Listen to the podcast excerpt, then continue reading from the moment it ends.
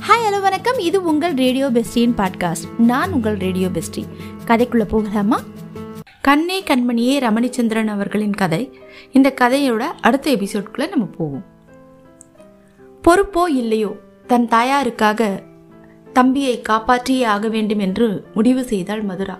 சில கணங்கள் தீவிரமாக யோசித்த பிறகு ஒரு முடிவுக்கு வந்தாள். கவனிமனோ என்னோட ஆஃபீஸில் ஒரு ரெண்டு இல்லைன்னா அதிகபட்சம் ஒரு அஞ்சாயிரம் ரூபாய் கடனாக கெட்டு பெற முடியும். அப்படி இப்படின்னு அத்தையும் மாமாவும் சாப்பிட்டது போக மீதி இருக்கிற இந்த சங்கிலி இந்த வளையல் இதெல்லாம் விற்றா ஒரு ஆறாயிரம் ரூபாய் கிடைக்கும். எட்டு இல்லைன்னா ஒன்பதாயிரம் ஆகுதா? இதை முதல்ல கொடுத்துடலாம். அதுக்கப்புறம் நீயும் ஒரு வேலை அதுவும் அது டெய்லி வேஜஸாக இருந்தாலும் பரவாயில்ல. கண்டிப்பாக தேடிட்டு தான் ஆகணும். ரெண்டு பேருமா வர்றதை சாப்பாடு செலவு போக கடனுக்கு கட்டிடலாம். கடன் வாங்கி செலவு செய்த பிறகு அதை எப்படி கட்டிடுறது தானே நியாயம் இல்லையா? என்று தன் முடிவை தம்பியிடம் கூறினாள். ஆனால் மனோகரன் முகம் வாடி போயிற்று. உங்ககிட்ட இருக்கிறதே இந்த ஒரு ஜோடி வளையல் தான் இதையும் வித்துட்டு எதை போடுவக்கா? என்றான் வருத்தமாக. கோபமாக அவனை முறைத்து பார்த்துவிட்டு என் கையில தங்க வளையல் போடுறதை விட உன் கைக்கு இரும்பு காப்பு ஏறாம இருக்கிறதா முக்கியம். மடத்தனமா வளராம உருப்படியா ஏதாவது செய்யப்பார் என்று கடிந்தாள் மதுரா. மீண்டும் தலை குனிந்தான் தம்பி. அவனுடைய வேதனையை கவனியாதவள் போல சொல்றத கவனமா கேள் மனு.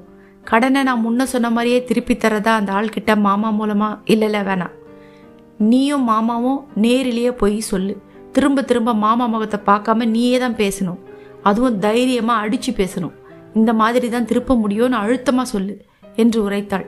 ஆனா அந்த கடன்கார ஒத்துக்கொள்ளட்டா? முதல்ல இந்த நைனை குரலை விட்டு கொஞ்சம் துணிச்சலாக பேசு. இப்படிதான் தர முடியும். இதுக்கு நீங்கள் ஒத்துக்கலைன்னா உங்களால் ஆனதை பார்த்துக்கோங்கன்னு சொல்லு. எப்படியும் தன்னோட பணம் தனக்கு திரும்பி வரணுன்றது அவனுக்கு அக்கறை இருக்கும்ல? இந்த ஏற்பாட்டுக்கு ஒத்துக்குவான் தான் நான் நினைக்கிறேன். இல்லைன்னு சொன்னால் உள்ள நிலைமையை சொல்லி வேற என்ன செய்யறதா நான் அவரையே கேள். வார்த்தைக்கு வார்த்தை என்ன எதிர்பார்க்காம உன்னோட மூளையை கொஞ்சம் பயன்படுத்தலாம் தம்பி. என்று கோபமும் பரிகாசமாக பேசியவள் குரலை தனித்து நீயும் மூளை அதிகம் இருக்கிறது தானே மனு? இல்லாமலா இது வரைக்கும் நல்ல நல்ல மார்க்கெல்லாம் வாங்கின? என்று இதமாக கேட்டு புன்னகையும் செய்தாள். தன்னையும் மீறி பதிலுக்கு முறுவலித்தான் மனோகரன். அவளுடைய புன்முறுவலின் சக்தி அப்படி. ஆனால் அந்த சமயத்தில் மாமன் திரும்பி வரவும் துணி கொண்டு துடைத்தாற் போல அவளுடைய சிரிப்பு மறைந்து முகம் சினத்தில் சிவந்தது. அம்மாவோட கூட பிறந்தவங்கன்னு உங்களை நம்பி வந்ததுக்கு எங்க அம்மாவோட அடி வயிற்றுல நெருப்பு வச்சிட்டீங்களே.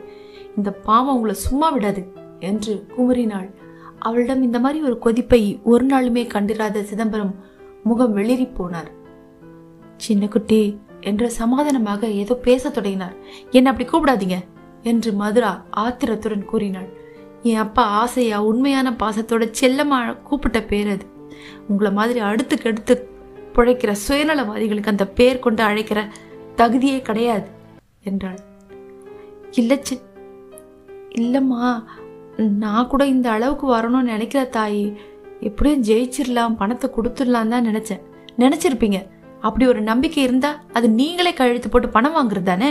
தம்பியை மாட்டி விடணும் என்று நம்பாமல் பேசினாள். இல்லை குட்டி பாதிக்கு நான் போடுறேன்னு தான் நான் சொன்னேன். அவர் தான் முடியாது மனோகரம் மட்டும்தான் போடணும்னு சொன்னார் என்று விளக்கினார் சிதம்பரம்.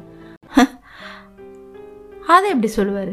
என்று நம்பிக்கையின்மையை வெளிப்படையாக காட்டினாள் மதுரா. சத்தியமா சொன்னாருமா? நீ தரக ஆளு உன்னை நம்ப மாட்டேன் அவன் மட்டும் போடட்டும் என்று சொன்னாருமா? என்று பரிதாபமாக பேசினார் அவர். சரி சரி அந்த பேச்சை விடுங்க. உங்ககிட்ட ஏதாவது பணம் இருக்கா? என்று விசாரித்தாள் மதுரா. உனக்கு தான் என் நிலைமை தெரியுமே சின்ன குட்டி அத்தைக்கு தெரியாம என்கிட்ட பணம் ஏது? அப்பப்போ ஒன்று ரெண்டு சிகரெட்டுக்கு சில்லற தவிர ம் என்று கைகளை விரித்தார் சிதம்பரம். சரி சரி போகட்டும். இப்போ மனோ கூட போய் அவர்கிட்ட பேசி பாருங்க என்று அனுப்பி வைத்தாள் மதுரா. இருவருமாக சென்று வந்து சொன்ன பதில் அவளை குழப்பத்தில் ஆழ்த்தியது. அடிப்படை அளவில் அவளது திட்டம் ஒத்துக்கொள்ளப்பட்டிருந்தது.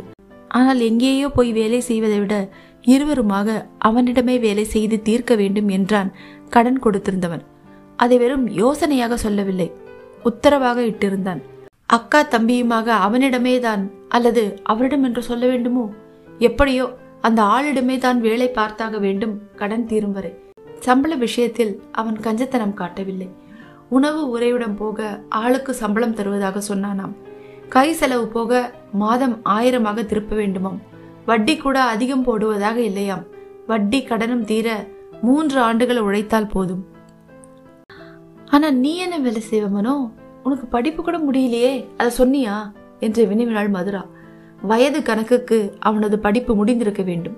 ஆனால் இடையிலே மூன்று ஆண்டுகள் சுகக்கேடும் பலவீனமாக அவனுடைய படிப்பு வீணாகி போய்விட்டிருந்து கேட்டேங்க்கா அதை அங்க வந்து தெரிஞ்சு கூடாதாக்கோ என்று கோமா சொன்னவன விட்டுட்ட என்று இருந்தான் இளையவன்.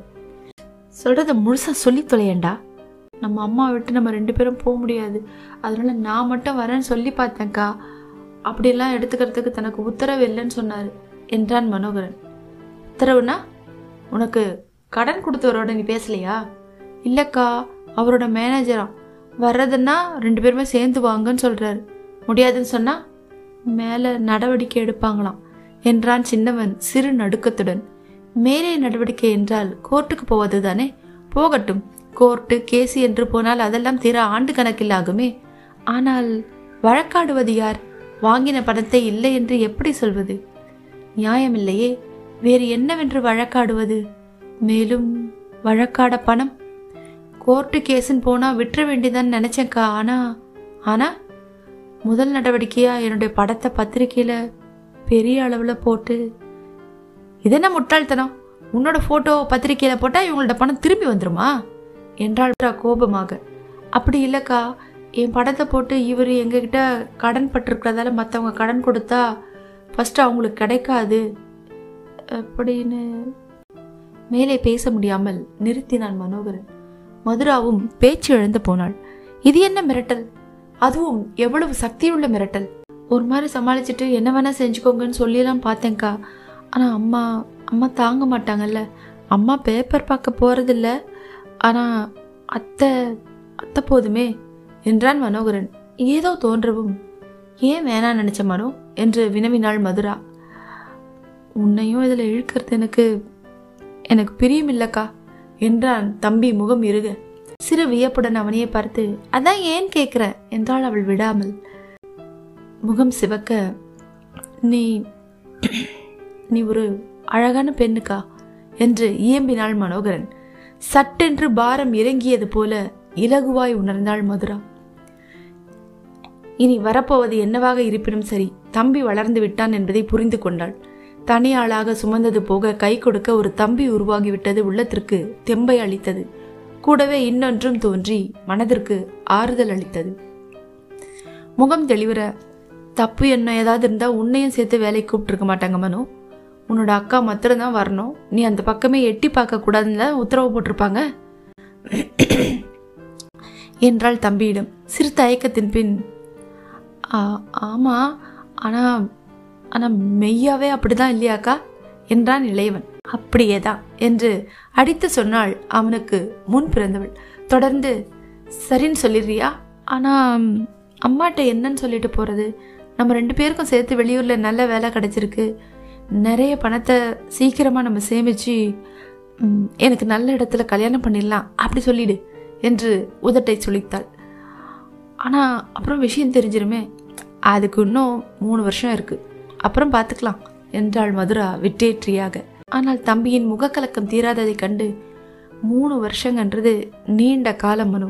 அதுக்குள்ளே எவ்வளவோ நடக்கலாம் நடக்கிறது நம்மளுக்கு நல்லதாகவும் இருக்கலாம் என்றாள் ஆறுதலாக. நல்லதா? நமக்கா? என்றான் மனோகரன் நம்பிக்கையற்று. இல்லையா?